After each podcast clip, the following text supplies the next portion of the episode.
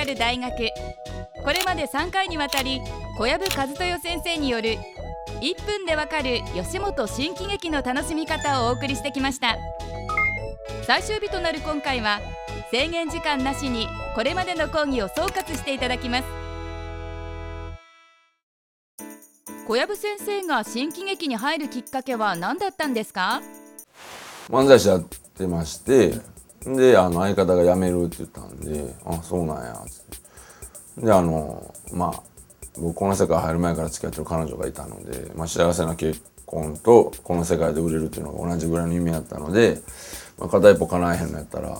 そっちだけ叶えようと思ってやめようと思ったんですけど、みんなにやめんな言っていただきまして、でバファローの A 先生ですね、今やったら、木村さんに、新喜劇行ったらどうとかなど、他に新喜劇にしたらええやんとか、あんまり指図せえへんかったんですけど、母親はその時だけえらい新喜劇を推してきたっていうのと、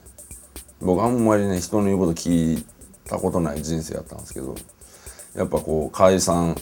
されたということで心折れてたんでしょうか。あの時はみんなの意見を素直に聞く子でしたね。でも本当にみんなの意見を聞いて、今のどこが良かったのかなと。全然ちゃう、もんというか、漫才師とかテレビの仕事とかとはもう全然違う競技というかね、本当にNGK の3階ロビーの楽屋の向こう側には違うベースボールあったっていう、新劇入った時の僕の名言があるんですけど、本当にそれぐらい全く別競技なんですよ。で、サッカーで言うても漫才師の方々がブラジルとしたら、ほんま新劇はギリシャ代表というかね、個々の力は備えないけど、すごい組織的に、優勝するみたいな感じでしょうかね。そんな言ったらギリシャ代表の人に怒られますけど、そのレアル・マドリードとかにはいないじゃないですか、言ったらね。なので、すごいみんなでシステマチックに笑いを取るという部分と、あと個人技にしても理由があるというか、ブラジルの人だって意味なくうまいから感覚でドリブルでバーって抜いてきると思うんですよ。でも新喜劇はそうじゃなくて、ここに人がそれってディフェンダーが近寄ってきたら取られるかも分からへん、そのリスクを、排除するためにもう一人こっちがオーバーラップすることによって、こっちの人がパスするんちゃうかと思ってこっちへ寄る、その時にこっちへ行くみたいな、ちゃんときっちりこうなってこうなるから受けるというのが理詰めであるところということで、本当に勉強になりましたね。コンパに行ってからの受け方は新喜劇入った後ではえらい大きく違いましたね。ベタをしてるとやっぱコンパではシャレならんぐらい受けるようになりました。これほんまに新喜劇入って実感しました、ボケる前の一言、添えるか添えへんかだけでこんだけ受けちゃうかというぐらい、小籔先生、これから新喜劇を見る人に一言お願いします。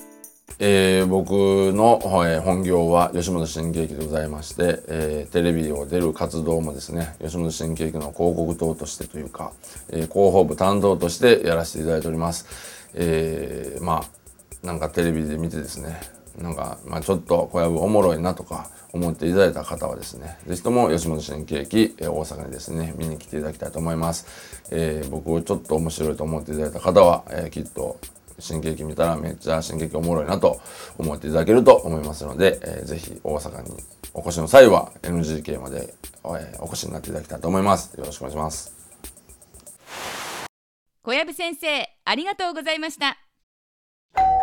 小籔和豊さんに関する最新情報はこちら。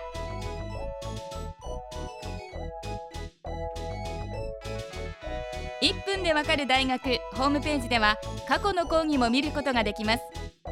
アドレスは www.&smile.tv、 テレビ&スマイル1分でわかる大学、また次回の出席をお待ちしています。